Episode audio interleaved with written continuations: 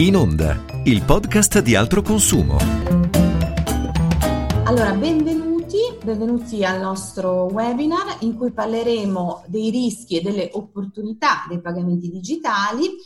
Questo incontro fa parte del progetto Basta un click che prevede una serie di webinar dedicati alla digitalizzazione nel mondo delle finanze che sono organizzati da altro consumo ma nell'ambito del mese dell'educazione finanziaria che eh, è stato promosso per il terzo anno da Edufin, che è il Comitato per la programmazione e il coordinamento delle attività di educazione finanziaria presso il Ministero dell'Economia e delle Finanze. Quindi questo è un mese da sfruttare per seguire tutte le iniziative che riguardano l'educazione finanziaria, le trovate tutte sul sito eh, www.quellocheconta.com.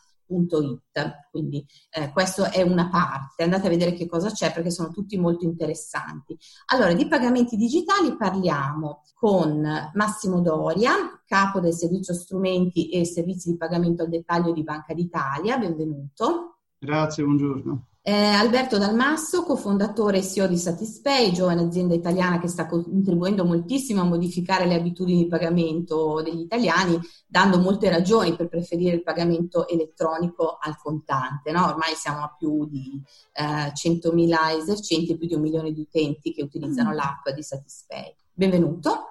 Grazie, buongiorno a tutti. E poi abbiamo la nostra Anna Vizzari, eh, economista, esperta di banche e pagamenti di altro consumo. Benvenuta. Grazie, buongiorno. Allora, inizierei a parlare, eh, diciamo, eh, di pagamenti digitali eh, dando il dato, insomma, che un po' tutti ci immaginiamo. L'Italia è uno dei paesi europei più affezionati, lo sappiamo, al contante, quindi la diffusione dei pagamenti elettronici è ancora piuttosto bassa, l'82% delle transazioni di pagamento in Italia avviene ancora in contanti, eh, però eh, come tutti l'abbiamo un po' vissuto purtroppo i pagamenti digitali sono entrati prepotentemente nella nostra vita quotidiana proprio a causa della pandemia durante il periodo, anche durante il periodo del lockdown. Eh, per rispettare le misure di distanziamento sociale e quindi questo motivo, ma anche per fare la spesa online, ma anche banalmente per poter usare i buoni spesa governativi. Quindi un, è stata un'occasione di discontinuità storica. Eh, sappiamo che eh, per dare ulteriore impulso ai pagamenti digitali il governo, con il decreto legge agosto, che è stato ora eh, convertito in legge, ha deciso di premiare i cittadini che usano le app e le carte per pagare nei negozi tradizionali, quindi non online ovviamente, perché l'idea è di incentivare l'utilizzo delle carte nei negozi fisici. E, e in che modo con questo cashback, cioè restituendo il 10% delle spese fatte con uh, le carte, quindi con tutti gli strumenti di pagamento digitali o con le app, con un tetto di 3.000 euro all'anno. Quindi significa che col cashback di, di Stato si potrebbero avere rimborsi fino a 300 euro in un anno. Ecco, dovrebbe partire il primo dicembre, quindi siamo tutti pronti per lo shopping natalizio da fare rigorosamente con le carte nel portafoglio le, o attraverso con lo smartphone, ma eh, manca ancora il decreto attuativo che, eh, del Ministero delle Finanze e un passaggio anche al garante della privacy perché possiamo immaginare che questo comporti anche diverse questioni. Quindi tutto questo dovrebbe fa- essere fatto, speriamo, entro novembre. È previsto poi addirittura un, un super cashback, quindi un premio per i primi 100.000 cittadini che faranno il maggior numero di pagamenti digitali in un anno, il premio è, di 3.000 euro, ma eh, diciamo che questo, questi sono solo due tasselli di un più ampio piano cashless del governo che comprende anche poi la lotteria degli scontrini che, che conosciamo per incentivare a chiedere lo scontrino e far emergere il nero, tetti più bassi all'uso del contante dal primo luglio di quest'anno, perché sappiamo che il limite è sceso da 3.000 a 2.000 euro, poi arriverà a 1.000 euro nei prossimi due anni.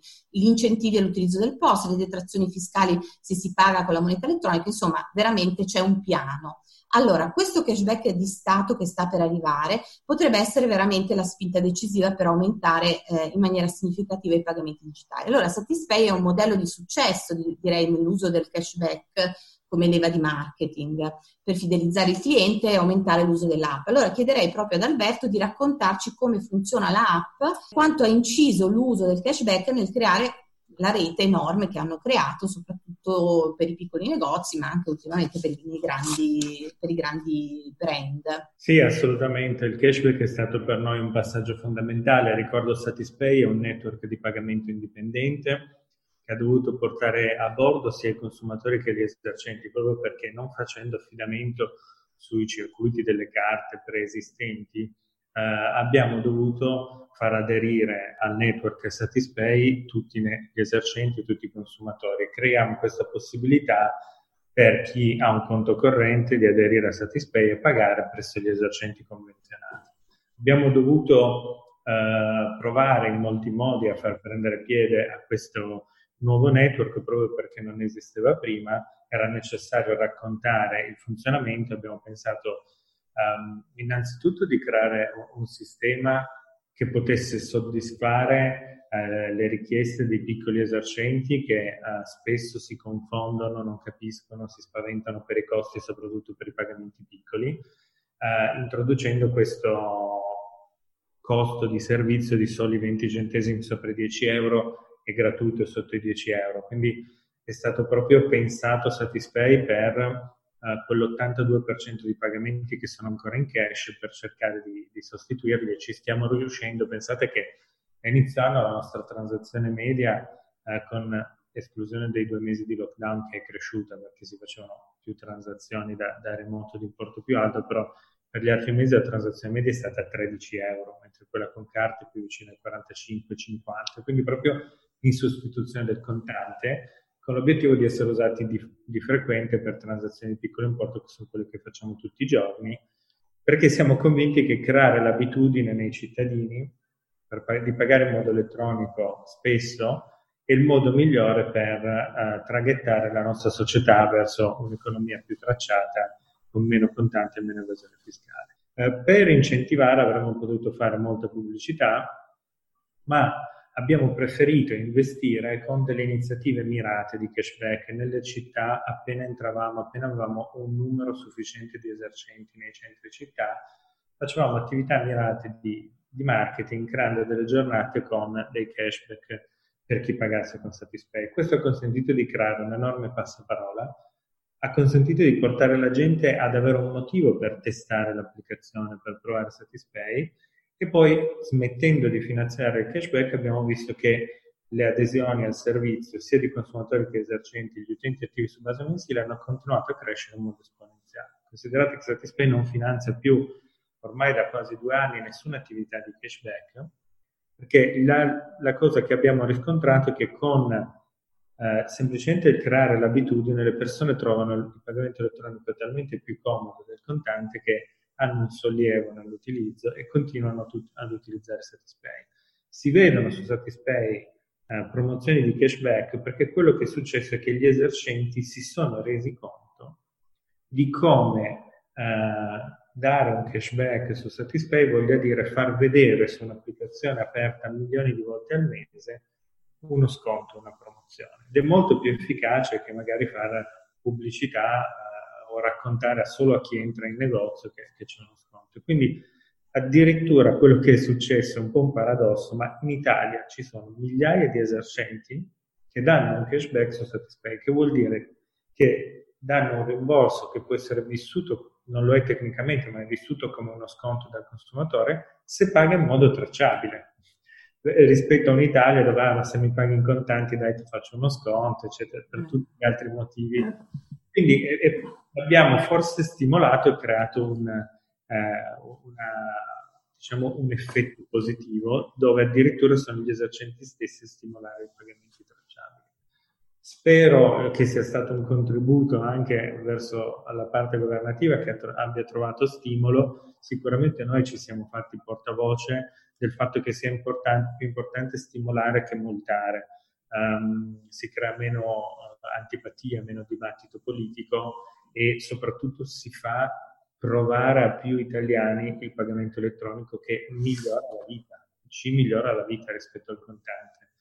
Um, in quest'ottica non posso che dirmi contento dell'iniziativa governativa, uh, sono convinto che porterà vantaggi perché è proprio volta a stimolare um, a provare i pagamenti elettronici. Noi abbiamo visto dove anche importi di cashback più contenuti, anche nell'ordine dell'1, 2, 3%, hanno portato in, nelle varie città che seguivamo a un aumento del 20% mese su mese dei pagamenti elettronici. Oppure faccio un esempio, avevamo impostato un cashback eh, pari all'1% per chi avesse su Satispay almeno 200 euro, proprio per evitare, essendo prepagato, che la gente si trovasse con importi troppo bassi e non riuscisse mai a fare la spesa con Satispay.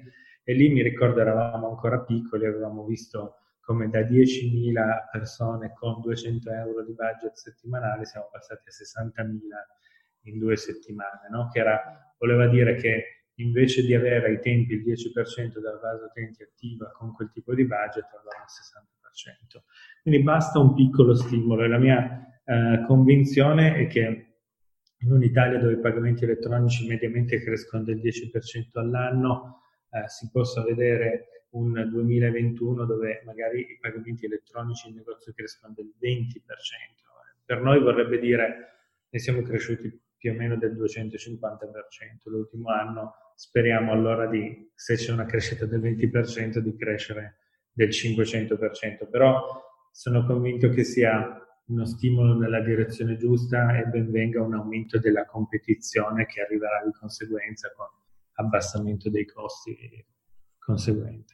Grazie Alberto. Eh, chiederei eh, proprio a Massimo Doria di raccontarci come Banca d'Italia monitora i pagamenti digitali e i nuovi operatori fintech, quali sono eh, i numeri di queste nuove abitudini acquisite anche durante il lockdown, no? nell'utilizzo delle transazioni, delle, nell'utilizzo dei pagamenti eh, digitali. L'esperienza del Covid eh, rappresenta um, un, un, un, elemento che ha cambiato molto nell'attitudine all'utilizzo dei pagamenti digitali. Eh, ha, ha, rappresentato, io credo, un elemento di sostegno tanto per i consumatori quanto per le imprese in una situazione difficile che purtroppo non è del tutto superata. Eh, il, il, punto è capire quanto di quella esperienza, di quella attitudine che si è sviluppata continuerà a esercitare una spinta e rimarrà anche nel prossimo futuro. Ora, senza, rischiando ecco, di, forse di annoiare qualcuno, però penso che i numeri in qualche caso parlino, in questo caso parlano tanto. Ora mh, sappiamo tutti che c'è stata una caduta senza precedenti del PIL che ha riguardato in particolare il commercio al dettaglio, fatta eccezione di un minimo di resistenza nel settore dell'alimentare. Ora ehm, è interessante guardare eh, come si è comportato il comparto delle carte di pagamento, che forse è una, uh, proxy abbastanza attendibile del, del, contante e quindi ci restituisce una fotografia uh, di una qualche fedeltà di quelle che sono le abitudini delle persone. Uh, allora, se guardiamo le operazioni con carte al POS, prendiamo come riferimento il secondo trimestre 2020 sul, sul secondo trimestre dell'anno precedente, ecco, ne risulta una caduta di circa l'11%, quindi un numero importante però il numero uh, in sé non dice molto, lo si deve raffrontare con la caduta che ha riguardato i prelievi da ATM, eh, che ha una dimensione quasi incredibile, è caduta del 26%. Quindi, quindi, questo cosa significa? Che a fronte di un contesto difficile eh, l'uso eh, dello strumento elettronico in qualche modo ha marcato una ripresa, una, una, ha segnato una preferenza nelle abitudini dei consumatori rispetto al contante, che rimane comunque un elemento con cui confrontarci, perché eh, anche nella presentazione, insomma, nell'introduzione che è stato fatto a questa nostra conversazione, eh, si è fatto cenno a una dimensione di superamento del contante. Il contante continua ad avere una sua mh, dimensione che ci impone, secondo me, di guardare in termini anche un po' di complementarietà, di compatibilità, almeno per un certo tempo, il percorso che dobbiamo svolgere. Eh, se posso aggiungere qualche elemento, ecco, penso sia altrettanto interessante guardare un po' mh, come si è mosso eh, il settore un po' più dinamico, quello dell'e-commerce. Um, la, la, la, quota è passata, anche questo è un numero molto significativo, diciamo, se, se, misuriamo quello che c'era prima del, del, lockdown e quello che c'è stato dopo, siamo passati dal 25 al 40%. Quindi diciamo, questo mh, insomma, evidenzia una potenzialità in qualche modo forse non, va, non, arriva ai confini molto ambiziosi in termini di auspicio che, che, che formulava Alberto, eh, però sicuramente certifica di una capacità di spinta veramente eh, eh, senza precedenti. Ora, ehm, avvicinandoci un po' a quella che è proprio l'abitudine concreta delle persone, quindi diciamo, com- come fai a sostenere i bisogni della vita quotidiana, come fai a introdurre eh, tu mi chiedevi di una dimensione di monitoraggio di Banca d'Italia, quella poi ne parleremo, però penso che sotto gli occhi di tutti che si è introdotto un nuovo elemento di sostenibilità nel parlare di pagamenti, no? una sostenibilità anche che deve tener conto delle esigenze di, di sicurezza che non attengono più al terminale, allo strumento, alle frodi, ma di sicurezza che attengono alla profilassi sanitaria.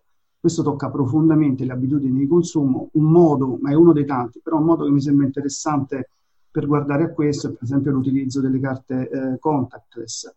Anche qui pensate che siamo passati da un uh, circa 35% di transazioni CLS a circa un 50% dopo il lockdown.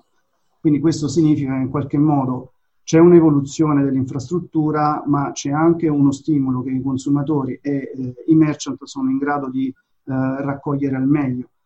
Ora, tutto questo fa parte del basket uh, di elementi su cui dovremmo a livello di sistema fare una riflessione per capire quali sono le direzioni giuste da affrontare in termini di incentivi, ma anche di salvaguardia di dinamiche poi competitive sulle quali poggia l'innovazione digitale, che forse rappresentano il modo più giusto di far sviluppare servizi efficienti che possano comportare vantaggi per la collettività. Vediamo allora dal lato invece dei consumatori, quindi dei cittadini, chiamiamoli eh, nel modo giusto, cosa ne pensa eh, altro consumo del cashback di Stato, cioè gli stanziamenti che sono stati fatti per coprire rimborsi, per esempio, sono sufficienti, il cittadino poi è messo davvero in grado di usufruirne in maniera semplice e eh, sicura. Ecco, raccontaci anche un po' eh, questi aspetti, lo chiediamo ad Anna.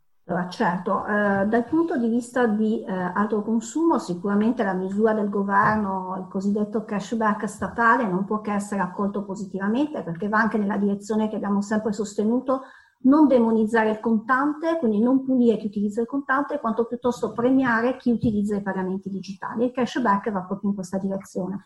Per sapere se effettivamente avrà dei risultati positivi bisogna aspettare il decreto attuativo, che come hai detto anche tu Adelia, arriverà probabilmente entro il 27 novembre, perché così è stato deciso nella legge di conversione del decreto agosto, ora in discussione al Senato, e eh, con una previsione di apertura, diciamo così, della, no, della norma, della, delle regole dal 1 dicembre 2020.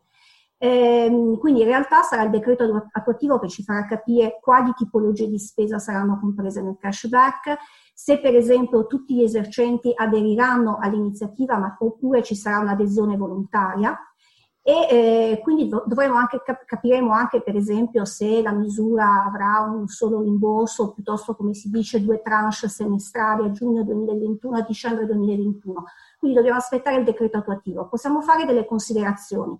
È chiaro che se tutti gli eser- esercenti aderiranno all'iniziativa di default l'iniziativa avrà molto più successo di una, des- di una previsione di adesione volontaria perché comunque in quel caso le possibilità di poter aderire all'iniziativa anche per l'utente finale saranno minori. D'altra parte c'è anche il nodo degli stanziamenti, perché eh, il decreto agosto ha, ha, previsto comunque uno stanziamento di 3 miliardi per il 2021 e di 3 miliardi per il 2022. Ora, questi 3 miliardi di euro, che potrebbero sembrare una cifra enorme, diciamo che potrebbero non bastare, perché abbiamo fatto delle simulazioni, considerando unicamente la spesa alimentare eh, degli italiani eh, Istat dice che la spesa mediana è di 5.100 euro. Eh, se consideriamo soltanto questa tipologia di spesa per tutte le famiglie italiane and- ad- avremo bisogno di più di 8 miliardi di euro di stanziamenti. Quindi capite bene che comunque bisognerà regolamentare la, la cosa, che probabilmente il limite di 3.000 euro sarà un limite massimo di eh, spesa che sarà a cui sarà riconosciuta la percentuale del cashback del 10% e che probabilmente bisognerà introdurre, introdurre altri limiti. Per esempio, ben venga eh, il fatto che si chieda che ci siano almeno 50 operazioni da effettuare per poter ottenere il rimborso, perché questa, questa, questa, indicazione ovviamente fa sì che l'utente sia maggiormente predisposto a utilizzare il pagamento elettronico piuttosto che fare un unico pagamento o due o tre pagamenti di importo consistente. Mi chiedevi anche se eh, sarà facile da, eh, sì, da ottenere. se la procedura per aderire al programma, insomma, allora, siamo nell'ambito, dei cittadini. No. Siamo nell'ambito di un webinar sulla digitalizzazione, per cui mi sento di dire ben venga che non si debbano tenere da parte gli scontrini per poter ottenere il rimborso. Eh, certo bisogna tener conto che oggi abbiamo ancora delle difficoltà eh, mediamente, l'utente medio ha ancora delle difficoltà mediamente a eh, utilizzare per esempio la SPID, quindi la firma digitale.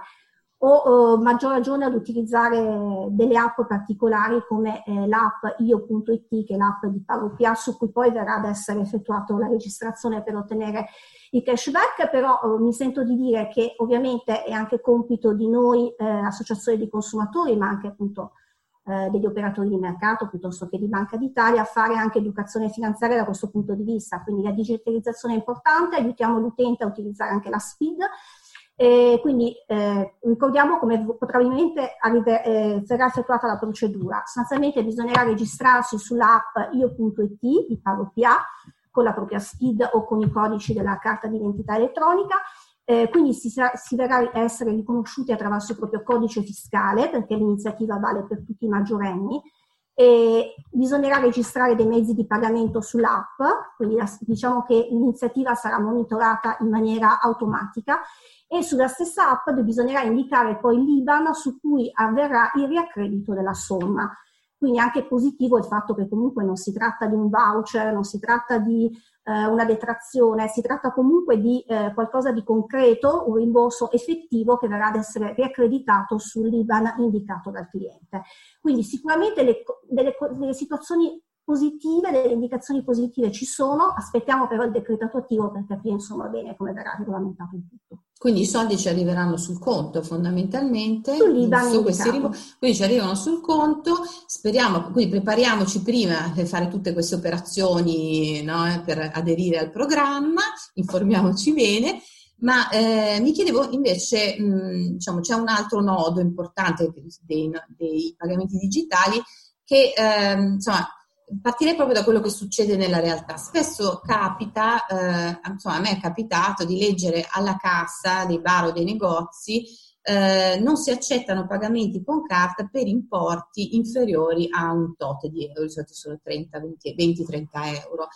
Eh, oppure succede durante i saldi, per esempio. Ecco, i negozianti dicono che si devono difendere in questo modo, comunque si difendono così, dalle commissioni di incasso troppo alte, no? soprattutto per i pagamenti quando i pagamenti sono di piccolo importo. Allora, quanto costa veramente agli esercenti accettare il pagamento elettronico? So che Altro Consumo ha fatto un'indagine eh, su questi costi e poi chiederei il parere anche degli altri relatori su questo aspetto. Quindi Anna, chiederei a te di raccontarci un po' questa indagine per capire veramente quanto costa pagare eh, anche dall'altro lato, insomma, eh, farti pagare con eh, la carta o la Esatto, allora diciamo che questo è un altro elemento da prendere in considerazione perché finora abbiamo parlato di incentivi all'utente finale, ma in realtà ovviamente qualsiasi misura può avere effetto soltanto se si lavora anche il lato accettazione, quindi lato esercenti. Da questo punto di vista gli esercenti, soprattutto i piccoli esercenti, si lamentano dei costi che devono comunque sopportare quando eh, viene a, ad essere accettato un pagamento digitale. Allora, hanno in parte ragione, nel senso che io comunque eh, dico sempre che si sottovalutano anche i costi che il contante ha, nel senso che il contante ha dei costi di deposito, di prelievo, eh, ha dei costi assicurativi, perché ricordiamoci che se viene perso, se è soggetto a una rapina, si è perso definitivamente il contante, quindi bisogna assicurarsi. Quindi in realtà eh, se vogliamo offrire, avere in mano uno strumento veramente veloce, rapido, sicuro per poter eh, avere gli incassi, sicuramente bisogna rivolgersi al pagamento digitale. Quindi diciamo che questi costi impliciti nel contante si sottovalutano. Dall'altra parte però hanno in parte ragione, mi sento di dire, poi eh, consiglio a tutti di andare a verificare sul sito di altoconsumo.it i dettagli della nostra indagine. Però comunque noi che cosa abbiamo fatto? Abbiamo raccolto i foglietti informativi delle principali banche eh, che eh, praticamente indicano i costi massimi che le banche applicano agli esercenti per l'incasso o comunque per, anche per la, la disponibilità del posto. Stiamo parlando non di grandi esercizi commerciali, quindi non della dis- grande distribuzione che ovviamente ha un potere negoziale molto più alto, eh, stiamo parlando di commissioni applicate ai piccoli esercizi commerciali. Allora, ehm, cosa, cosa, succede? Che sostanzialmente gli esercenti hanno innanzitutto un costo legato alla macchinetta, quindi al, al famoso POS che viene utilizzato per pagare. Ci sono dei costi di installazione che possono arrivare anche a 100 euro, dei canoni mensili di gestione, si può arrivare a 55 euro al mese, quindi 666 eh, 60 euro all'anno per macchinetta, e poi ci sono le commissioni di incasso, quindi quelle che il negoziante paga alla banca che gestisce il suo POS per l'operazione di pagamento elettronico, che dipende eh, dal circuito che viene utilizzato per il pagamento, quindi avremo delle commissioni diversificate a seconda che la carta utilizzata è una Visa Mastercard piuttosto che Maestro o Palo Bancomat, eh, delle commissioni differenti a seconda della banca che gestisce il POS e queste commissioni includono anche le cosiddette commissioni interbancarie, quindi quelle che la banca che gestisce il POS paga alla, ban- alla banca che ha emesso lo strumento digitale. Allora, sulle commissioni interbancarie effettivamente abbiamo un limite massimo che è stato predisposto dal regolamento dell'Unione Europea del 2015, quindi attualmente oggi effettivamente queste commissioni sono massimo lo 0,3% per le carte di credito, massimo lo 0,2% per le carte di debito, ma sono soltanto una componente, peraltro la più piccola, delle commissioni di incasso che paga l'esercente. Abbiamo fatto due piccoli esempi. Uno scontrino di importo bassissimo, quindi sotto i 5 euro, 4,50 euro, poi andate a vedere i dettagli della nostra indagine sul sito, eh, praticamente ci sono, si arriva a pagare una commissione di incasso di 50 centesimi, cioè siamo eh, in, al, intorno all'11% di percentuale. Se lo scontrino diventa un po' più alto, quindi 90 euro ad esempio, la percentuale incide, cioè la commissione incide in percentuale per il 3,9%. Diciamo che c'è eh, margine per lavorare, quindi al di là delle commissioni interbancarie c'è qualcos'altro che si può fare, mi sento di dire soprattutto sui pagamenti di piccolo importo, eh, perché effettivamente le commissioni che adesso ci sono sul mercato incidono enormemente su questi pagamenti di piccolo importo eh, il mercato da solo non basta, perché eh, nel corso degli anni gli operatori non hanno cambiato le loro posizioni. Eh, io mi sento di dire che probabilmente anche un intervento governativo su questi pagamenti di piccolo importo, limitato nel tempo, potrebbe essere una soluzione. Peraltro abbiamo anche altri esempi di eh, misure normative che eh, eliminano delle spese. Faccio un esempio, la surroga che non ha spese per, eh, bancarie perché imposte da una norma, Faccio un altro esempio, le spese di estinzione del conto corrente che sono state eliminate da una norma, una norma di derivazione anche europea poi introdotte nel nostro ordinamento. Quindi, a mio avviso, visto che stiamo parlando di una misura shock, cioè di qualcosa che deve un po' cambiare le abitudini, e visto che dobbiamo lavorare anche lato accettazione, ci sta che per un certo periodo di tempo il governo decida che queste commissioni sui pagamenti di piccolo importo possano essere eliminate. Mi sento anche di dire che probabilmente forse anche Banca d'Italia come attività di controllo o comunque di moral suasion potrebbe avere insomma un certo appeal sugli, sugli operatori perché vadano in questa direzione. Eh, d'altra parte un'altra considerazione, mi sento anche di dire che dal 2014 in Italia abbiamo una norma che obbliga ad avere il POSSO, cioè gli esercenti e i professionisti che offrono beni e servizi dovrebbero avere il POSSO, non abbiamo però le sanzioni per chi non ce l'ha. Quindi è una norma che chiaramente non ha mai avuto effettivamente effetto. L'utente che si sente dire non ho il POS, o il POS oppure il POS è guasto oppure non accetto pagamenti di piccolo importo non può fare nulla. Non ha nulla in mano se non quella di cambiare eh, esercente per fare il pagamento eh, digitale. È chiaro che non può essere questa la soluzione. Pensiamo a chi vive in un piccolo paese dove si trova una sola pasticceria, una sola edicola come fa a cambiare, cioè deve sicuramente assecondare le richieste dell'esercente, quindi bisogna lavorare affinché anche le sanzioni siano introdotte, questo per colpire gli operatori scorretti, ma anche per punire quelli che invece si sono adeguati, da, per, per, premiare quelli che si sono invece adeguati fin dall'inizio. Insomma, allora Anna ha insomma, messo un po' al centro dell'arena Banca d'Italia, quindi diamo diciamo, il, la parola a Massimo Doria per vedere questa moral suasion, se si può fare, se, sulle sanzioni cosa si può fare. Sì, mm, insomma, no, diciamo ha messo al centro dell'intervento eh sì. tante cose, insomma, e, mm, tra l'altro legate anche molto, molto bene. Io provo eh, semplicemente a, a, riproporle facendo un po' d'ordine nella prospettiva eh, di Banca d'Italia. Um, allora, è eh, vero che c'è un, un, tema che riguarda ovviamente le commissioni. Noi insomma, ehm, ci muoviamo nella logica di rispetto anche di quelle eh, che sono logiche di mercato. Eh, vale a dire, un elemento che non deve essere sottovalutato è la capacità di stimolare una concorrenza effettiva tra gli strumenti, che è un po' forse il canale naturale attraverso eh, il quale mh, indurre una maggiore efficienza che si trasferisce in vantaggi eh, per tutti e due i lati di clientela, quindi cittadini eh, e merchant. Detto questo, c'è sicuramente un tema di rigidità, il fatto che il regolamento sulle interchange fee abbia in qualche modo introdotto una regolamentazione sui prezzi, perché quello è, cioè ha messo dei limiti, come, come ricordava Anna, um, sui prezzi interbancari.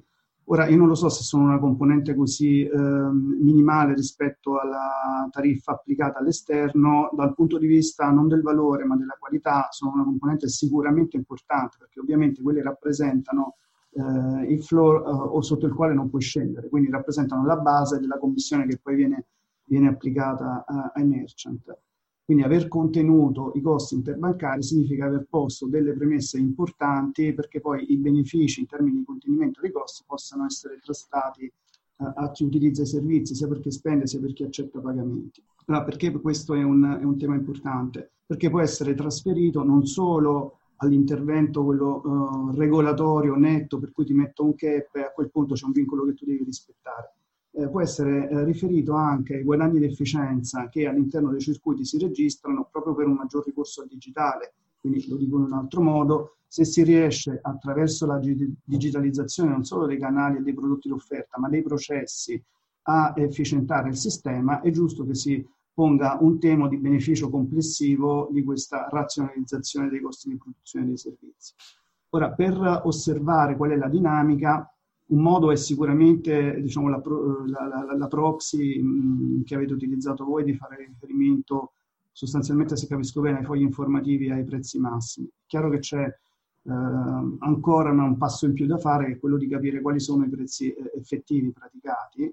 E su quello um, ci sarebbe molto da, uh, da, ragionare in termini anche di, di, prodotti, ma soprattutto di servizi, perché oltre al servizio di incasso spesso è connesso con l'attività di pagamento anche un servizio ulteriore di tipo informativo, di, di monitoraggio di segmenti di mercato. Ora qua credo che Alberto magari può intervenire in modo più appropriato di quanto possa fare io, ma è alla nostra eh, evidenza il fatto che il pagamento in sé rappresenta un elemento, ma forse il valore aggiunto che riesce a fornire è anche, in qualche caso, soprattutto di tipo informativo e servizi di questo tipo si stanno sviluppando. Se io sono anche un negozio piccolo e so che nel quartiere eh, dove, dove, dove, ho l'attività, eh, gli altri eh, negozianti che offrono più o meno attività simili hanno avuto un certo trend, posso in qualche modo orientare le mie eh, scelte di offerta, anche se ho un, un magazzino piccolo, comunque una clientela eh, fidelizzata che ha una sua stabilità.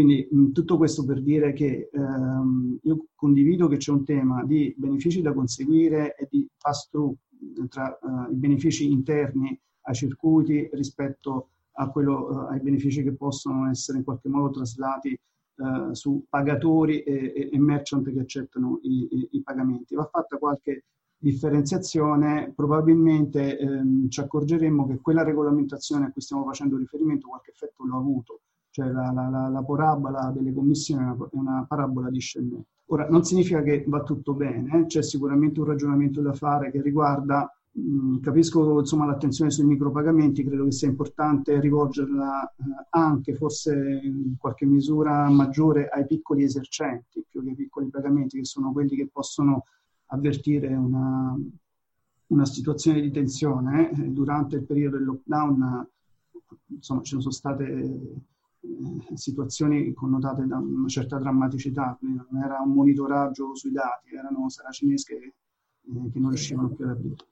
Eh, e quindi quello sicuramente giustifica un'attenzione particolare in termini anche però di qualità dei servizi, non è tutto un, un tema di, um, di, di quanto uh, fai pagare di commissione e quanto metti dentro al servizio che gli offri. Per esempio un servizio che consenta di gestire insieme al pagamento il delivery, come in molti casi si è, si è, si è, si è sviluppato, in certe situazioni di emergenza può offrire un sostegno. Ci sono oggi soluzioni che consentono di andare eh, su dimensioni più o meno di e-commerce, anche se non hai un magazzino codificato che ti consente di lavorare, di lavorare online. Quindi, insomma, quello della qualità dei servizi è un punto. E se ho ancora un altro minuto, volevo certo. aggiungere una prospettiva che è questa, cioè ehm, per fortuna si va un po' ampliando uh, la gamma delle modalità con cui è possibile accettare i pagamenti. Uh, vale a dire, non ragioniamo soltanto e sempre, e in futuro non potremo più ragionare soltanto sui costi di processing di gestione del,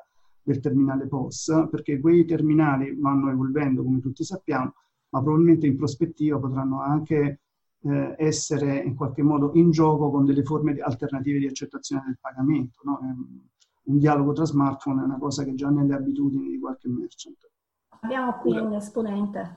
Adesso infatti poi lascerò a lui qualificare tutto, mi sto mantenendo sul perimetro delle cose in cui lui entrerà. Eh, però perché dico questo? Per tornare a quello su cui venivamo sollecitati all'inizio. Quindi la, la scelta si amplierà molto, eh, c'è un tema di sicurezza su cui forse torneremo alla fine. Sì. È molto importante però capire eh, che tipo di soluzione è adeguata rispetto alle proprie esigenze. Questo è importante sia se sei eh, un, un, un cittadino, un consumatore che spende che un merchant che accetta il che significa che è importante, che condivido, eh, favorire mh, quanto più possibile consapevolezza mh, anche oltre l'educazione finanziaria. Qui è un tema diciamo, di conoscenza orientata eh, a poter fare delle scelte consapevoli che in qualche modo sottraggono al rischio di pagare servizi che non ti servono, perché c'è anche eh, un tema certo. di mm.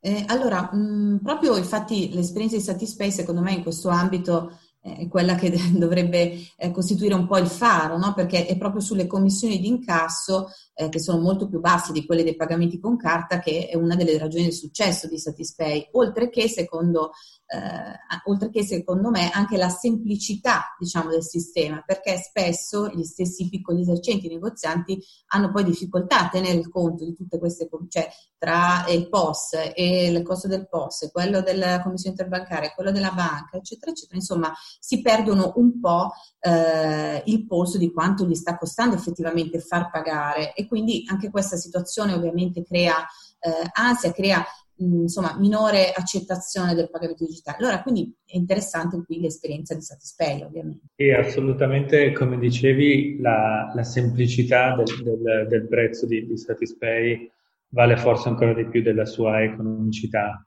Um, veramente Anna lo ha spiegato molto bene e sentendola Uh, forse era necessario prendere appunti per ricordare tutte le voci di costo che un esercente si può trovare davanti, ma questo è un po' figlio del fatto che uh, i, circuiti, essendo nati nel secolo scorso, non avendo ancora internet, mentre Satispay è già in un'era digitale, hanno dovuto lavorare per mettere insieme la banca dell'esercente, la banca del consumatore, uh, creare un'accettazione trasversale. Inevitabilmente questo porta a diversi attori coinvolti nel, nel processo di pagamento e si può fare uh, economicità ma fino a un certo punto perché comunque c'è qualcuno che lavora per spostare denaro ed è per questo che Satispay ha fatto uno sforzo enorme nel cercare di creare uno strumento indipendente di modo da non avere commissioni interbancarie, commissioni di circuito e poter offrire un servizio a un costo più basso. L'altro vantaggio nostro è che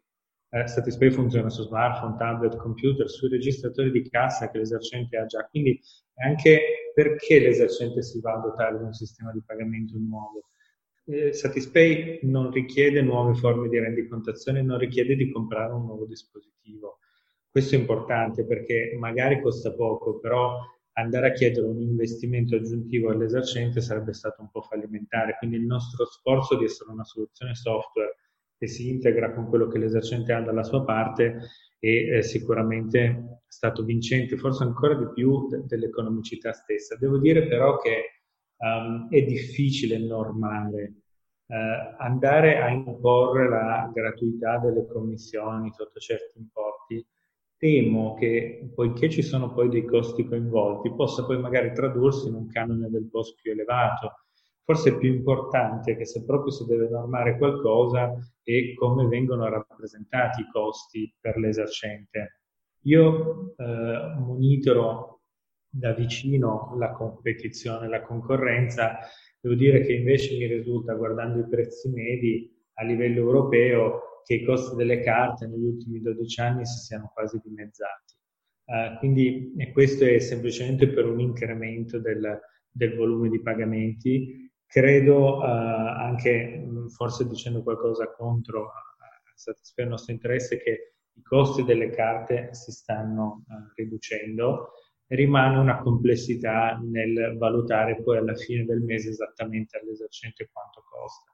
Un aumento con gli incentivi non può far altro che aumentare l'attenzione degli esercenti in questa direzione, um, perché avranno più gente che vuole pagare con strumenti digitali All'estero si vede qualche anno prima quello che poi succederà in Italia. devo dire che dove gli strumenti digitali si sono diffusi di più, eh, non è stato necessario imporre degli obblighi o normare dei prezzi, anche perché poi il regolatore può guardare a quello che esiste e magari fare dei passi falsi. La normativa con l'imposizione del POS, a mio avviso, fortunatamente non ha delle sanzioni perché poi si fa l'errore di obbligare a prendere il POS. Lo prende un artigiano che incassa solo pagamenti con bonifici, tra l'altro incassa tutto in modo digitale perché chi lavora nel, nel mondo edilizio ormai non può esimersi, visto che ci sono gli incentivi sulle ristrutturazioni, si troverebbe a dover avere un post che non usa quasi mai. Alla banca quel post costa circa 700 euro, risultato questo artigiano si troverà a pagare un canone mensile per qualcosa che non utilizza. Quindi io, è molto molto difficile imporre degli obblighi e delle sanzioni anche a chi fa servizi di pagamento. Se crescono i volumi grazie agli incentivi ci sarà più competizione, ci saranno più attori come Satispay che entrano nel mercato perché lo vedono valere non più 270 miliardi ma 50 miliardi e inevitabilmente l'esercente si adatterà. Vi dico, ci sono mobile post che applicano il 3,75%, ma fanno migliaia di esercenti. Perché? Perché applicano solo la percentuale. E l'esercente ha capito, magari un banco del mercato, che a dire di no alle carte sta pagando care conseguenze. Quindi lo vediamo anche in questi momenti di difficoltà, purtroppo. L'esercente per andare avanti sta investendo in comunicazione, sta chiedendo prestiti a volte anche al 7% perché l'unico tasso a cui viene concesso è quasi credito al consumo, quindi sicuramente non sarà il costo delle carte che a mio avviso è ormai inferiore al, al contante. Il problema è che poi c'è la commissione di rendicontazione e il canone mensile, quindi bisogna forse far sì che il regolatore eh, spinga per una maggiore trasparenza dei costi, così che gli esercenti, vedendo che i pagamenti passano dal 20 al 40% nei prossimi anni, si preoccuperanno di confrontare 3 o 4 banche o 3 o 4 soluzioni alternative, ma vi garantisco peggio è essere rapinati, avere una banconota falsa, perdere del contante. E proprio nell'educazione finanziaria, visto che siamo in questo contesto, io dico sempre se è digitale è più sicuro, cioè si va sempre, ah, quindi e poi il content si appoggia, ok, se mi prendono la carta e l'appoggiano fanno delle transazioni che magari recupererò con l'assicurazione, ma se perdo 50 euro come lo recupero? Eh, anzi, sto girando con un qualcosa che può portare a fare una rapina, cioè se apro il mio portafoglio vedo anche molto denaro, se un povero benzinaio che, che già ha dei margini molto bassi deve spostare il contante, sono continuamente rapinati. Lo dico anche quando interessa rispetto ai pagamenti elettronici non, so, non, costano troppo cari. Ci vuole un'attenzione a scegliere quelli giusti anche nel contesto carte e più i consumatori pagheranno così, più gli esercenti sapranno scegliere fornitori adeguati. Quindi diciamo che eh, un po' la diffidenza eh, la diffidenza nei confronti di questi, di questi, strumenti può essere anche superata attraverso la consapevolezza che ci sono delle leggi che ci tutelano no? in merito alla sicurezza. Appunto, se perdi 50 euro per strada, eh, li hai persi. Se invece eh, succede che qualcuno utilizza in maniera eh, scorretta, fraudolenta lo smartphone per pagare appunto con l'app piuttosto che la carta, eh, è tutelato dalla legge. Ecco, magari brevemente, perché siamo un po', dobbiamo lasciare anche un po' spazio a qualche domanda, se Anna ci racconta appunto in che modo ci tutela, quali sono le tutele previste dalla legge, che spesso, soprattutto in questo momento in cui eh, si parla tanto di pagamenti contactless, quindi senza digitare il PIN, creano più ansia, diciamo. In realtà la legge ci tutela anche su questo. Assolutamente, c'è una bellissima fake news che è in giro insomma da un po' di tempo del, di un signore che con un lettore riesce a carpire i dati della carta e poi a fare i pagamenti contactless e, e fa fuori così la, il conto corrente del titolare. Cosa fa? Va in giro per la città? Sì, cercare... in metropolitana. Avvic- okay. ok, allora detto questo, ovviamente ci sono tutte delle norme che tutelano ovviamente i possessori, soprattutto l'utente finale, sono di derivazione europea perché comunque l'elemento della fiducia nel pagamento del digitale è un elemento fondamentale per poter appunto anche aumentare eh, l'utilizzo dello strumento eh, elettronico. E quindi la prima cosa da dire è che le norme a tutela del consumatore e dell'utente finale sono identiche indipendentemente da che eh, strumento stiamo utilizzando, quindi che sia una carta fisica eh, inserita nel lettore del POS, piuttosto che una carta contactless, piuttosto che una carta dematerializzata sullo smartphone o un'app per pagare come Satispay, le regole sono le stesse. Quindi se ci accorgiamo che nostro, il nostro strumento è stato rubato o è, è andato perso, la prima cosa da fare è bloccarlo immediatamente chiamando l'emittente o la banca, facciamo quindi una denuncia alle autorità e quindi eh, da quel momento in avanti, dal blocco in avanti, le operazioni fraudolente, eventuali operazioni fraudolente non saranno più ovviamente addebitate al titolare della carta, quelle fatte precedentemente gli potranno essere addebitate per un massimo, un massimo di 50 euro. Quindi eh, la norma è abbastanza chiara, eh, riguarda appunto la totalità dei pagamenti eh, di eh, tipo elettronico, quindi indipendentemente anche dallo strumento che utilizziamo per pagare, anche se utilizziamo lo smartphone identica. Per il contactless mi sento di dire che le tutele sono anche ulteriori, nel senso che sappiamo che si può pagare senza digitare il PIN per il momento fino a 25 euro, probabilmente nel 2021 arriveremo a 50 euro e questa è anche una richiesta eh, legata anche alla pandemia, perché ovviamente contactless significa poter pagare senza appunto avere nessun contatto neppure con il POS per digitare PIN. Quindi ehm, ben venga anche questa, questa innovazione.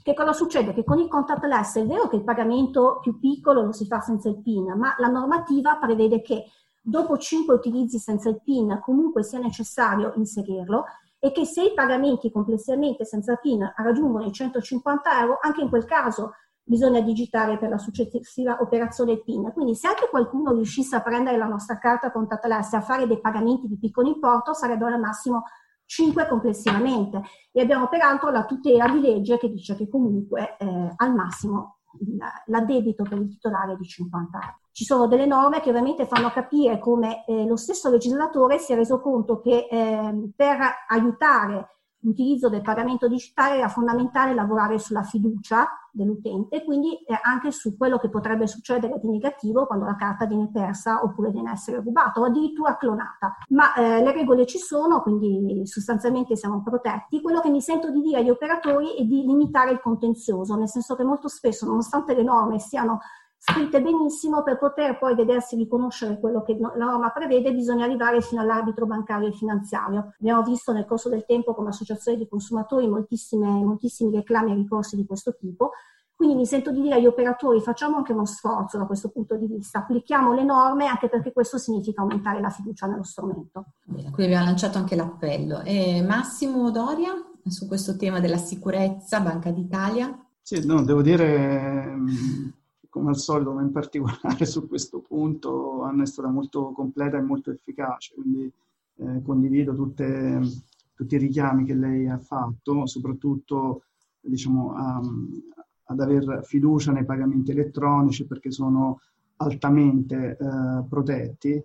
Um, dal punto di vista ecco, delle responsabilità della liability, cioè la griglia di norme, forse quello che possiamo aggiungere e che questa responsabilità è sorretta anche da una serie eh, di presidi di tipo tecnologico ehm, che sono molto consistenti, ehm, basti, si, si, muovono tutti nella logica in qualche modo di lavorare su un concetto di, di, di identità digitale. Eh, è un percorso che, che, che, ancora dobbiamo svolgere completamente, però eh, c'è tutta una serie di, di, di blocchi, eh, insomma, che tra l'altro gli intermediari un po' lamentano perché comportano degli investimenti importanti e che in qualche modo garantiscono sia l'identità del soggetto che fa l'operazione, sia la consistenza dell'operazione che viene effettuata. Ora, questo è un profilo di sicurezza che serve a sorreggere quella griglia di protezione di responsabilità eh, a cui facevamo riferimento prima. Noi siamo molto attenti, ecco, dovremmo essere attenti a, anche a far sì eh, che il tutto venga declinato in, per quanto possibile in termini di semplicità, perché poi eh, la sicurezza ha un valore se non va a detrimento della capacità del servizio di essere, di essere accogliente.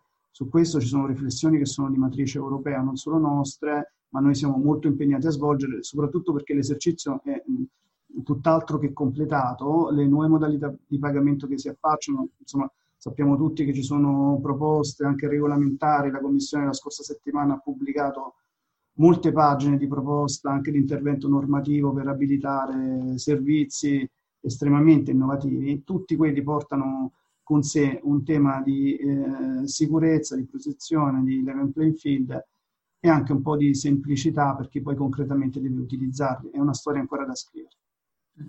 Allora, facciamo l'ultima domanda, poi passo a una domanda che eh, c'è eh, già sulla chat.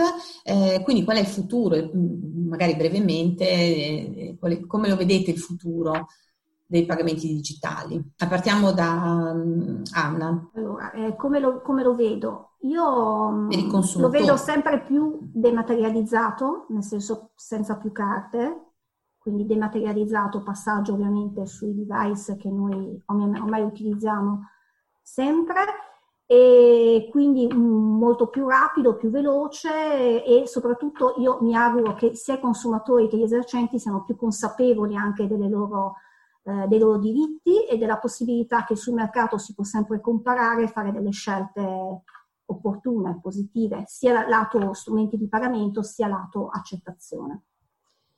Mm, Alberto? Io credo che i pagamenti saranno sempre più centrali nella vita dei cittadini e spero che i prestatori di servizi di pagamento, come diceva anche Massimo, si facciano portatori di altre novità tecnologiche. È difficile per un piccolo esercente competere con il mondo dell'e-commerce creandosi un proprio sito. Se piattaforme come Satispay sanno abilitare servizi di delivery, di visibilità, mostrando il menu, creando possibilità di chattare con i consumatori, facendo capire um, che sono a loro disposizione, eh, riusciamo veramente, il pagamento potrà diventare molto di più, accompagnare il piccolo esercente verso eh, nel percorso della digitalizzazione, non lasciandolo da solo a investire eh, in autonomia per provare a competere con, con, i big. Noi l'abbiamo visto, il meccanismo del cashback ha di fatto dato sistemi simili alla loyalty dei grandi gruppi ai piccoli negozianti. Eh, durante il lockdown rendere disponibili funzionalità di delivery e takeaway ha eh, fatto sì che Satispay di fatto non vedesse ridursi, anzi abbiamo visto crescere i volumi di pagamento, ma di fatto ha consentito a certi negozi di rimanere in business, continuare a lavorare e da lì abbiamo capito la, la missione forte che possiamo avere è proprio quello di essere eh, non più lo strumento che crea dei costi per l'esercente, ma il partner che aiuta l'esercente, soprattutto il piccolo negoziante di un'azienda di proprietà familiare, a digitalizzarsi e eh, essere diciamo, protagonista di un nuovo mondo dove eh, può veramente competere con l'e-commerce grazie a strumenti che il mercato gli metterà a disposizione. Massimo Doria? Eh, io credo che insomma, il, il, digitale accentui, accentuerà sempre più una caratteristica dei pagamenti. Cioè, i, i, pagamenti sono un po' all'interno della quotidianità, all'interno dei bisogni e questo è anche il motivo per cui credo sono in grado di stimolare innovazione ma anche di assorbirla più precocemente di altri settori, altri settori finanziari. Quindi se questo è vero, diciamo che digitalizzando i pagamenti si fa anche qualcosa in più rispetto a renderli più sicuri e più efficienti, li si rende ancora eh, più liquidi e più capaci di entrare all'interno di, eh, di paradigmi di servizio che sono più articolate, più complesse. Quindi questo da un lato li renderà meno distinguibili nella loro autonomia, dall'altro ci chiama tutti, ma proprio tutti a livello di sistema, a fare in modo che questo sviluppo, questa capacità di penetrazione all'interno eh, di, di, di proposte, di servizi più articolate, ecco, consenta ai pagamenti di svolgere il ruolo che devono svolgere, quindi di sostegno poi ai bisogni concreti dei destinatari finali che sono le, le persone, le imprese, le famiglie, ma, ma, anche la pubblica amministrazione che nel nostro paese è un attore che ha un rilievo, dovrebbe averne ancora di più. Allora, ci chiedono mh, dalla chat, i nostri, chi ci sta ascoltando, secondo voi i pagamenti tramite credito telefonico potrebbero svilupparsi al pari di, quello, di quelli con le carte e a vostro avviso vi sono ulteriori problemi di sicurezza da valutare? Chi vuole rispondere? Se su questo posso dare un mio parere, i pagamenti tramite credito telefonico in Italia sono stati provati a lungo, forse hanno avuto, avuto utilizzo con, per alcuni acquisti di biglietti degli autobus partendo dal comune di Firenze. Anche Milano. Che però con il credito telefonico è più quasi comune che si assorbe un costo molto elevato, perché ricaricare il credito telefonico e gestire il credito telefonico è più caro che eh, gestire altri strumenti di pagamento. Anche gli operatori hanno margini molto più alti se quel credito viene usato per telefonare o per navigare su internet. Quindi in realtà non, non ci sono più vantaggi così, così forti, soprattutto in Europa eh, è difficile per i costi connessi che, che si sono sviluppati in Africa con M-Pesa, proprio perché è un continente dove è molto difficile prelevare, um, ottenere altri strumenti di pagamento, e allora è diventato moneta di scambio, dove semplicemente la gente si scambiava credito telefonico, mm-hmm. però tra privati.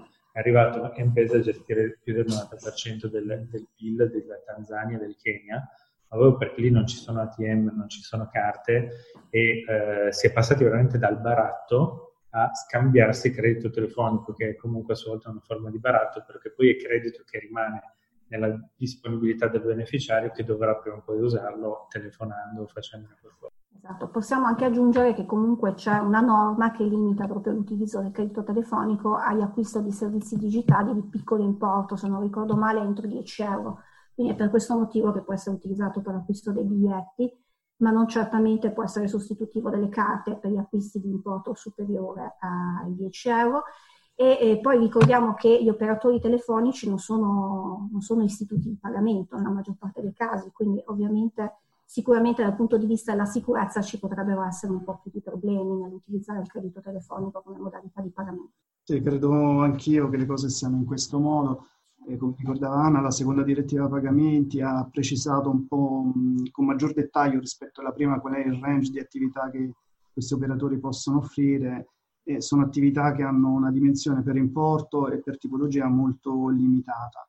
E quindi insomma uno sviluppo paragonabile a quello dei pagamenti più tradizionali o quelli che verranno non sembra un po' nelle corde della, nella cifra di sviluppo dell'industria europea. Questo però, ecco, vorrei dire, è un'osservazione riferita ai pagamenti con credito telefonico. Se, mh, potremmo fare un ragionamento diverso se dovessimo ragionare del contributo che potrebbero dare invece gli operatori della telefonia ove decidessero di entrare diciamo, nell'ambito della, de, dell'industria dei pagamenti. Lì eh, sarebbe una dimensione diversa di cui sarebbe interessante parlare. È, è un altro capitolo. Per come la norma lo dice, le abitudini lo confermano e, e la storia eh, non ci ha portato a una uh, tensione da parte di quel mondo per entrare uh, nello, nella, nell'offerta di dimensioni di pagamento paragonabili a quelle offerte dagli intermediari.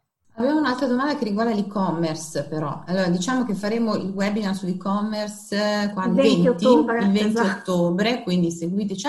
Però non so, se vuoi rispondere Anna, visto che mi sembra una cosa pregnante, nel, visto che sei in palestra, nel caso in cui un venditore online scorretto spedisce un prodotto differente da quello ordinato e non risponde alle segnalazioni, come bisogna procedere? Perché poi chiaramente poi le problematiche anche dell'acquisto a distanza, poi insomma ci certo. sono, questa non riguarda prettamente i pagamenti. Eh, esatto, ecco, però forse una cosa generale da dire è che anche nell'e-commerce valgono le regole che sono applicate diciamo nell'acquisto fisico in negozio, perché anche in questo caso possiamo far valere, anzi a maggior ragione online c'è innanzitutto la possibilità di recedere entro 14 giorni, quindi se siamo nei, nei limiti di questo potremmo ovviamente esercitare il recesso. E però il fatto che poi sia stato consegnato un, processo, un prodotto differente sicuramente è una causa di eh, diciamo, risoluzione della, del contratto di acquisto. Eh, il fatto che non risponda alle segnalazioni è un po' preoccupante, quindi io mi sento di dire di, magari di contattarci come associazione di consumatori per avere un aiuto a risolvere eh, la così problematica. Ormai, vabbè, eh, io direi che possiamo diciamo salutarci perché abbiamo, abbiamo, siamo arrivati alla fine.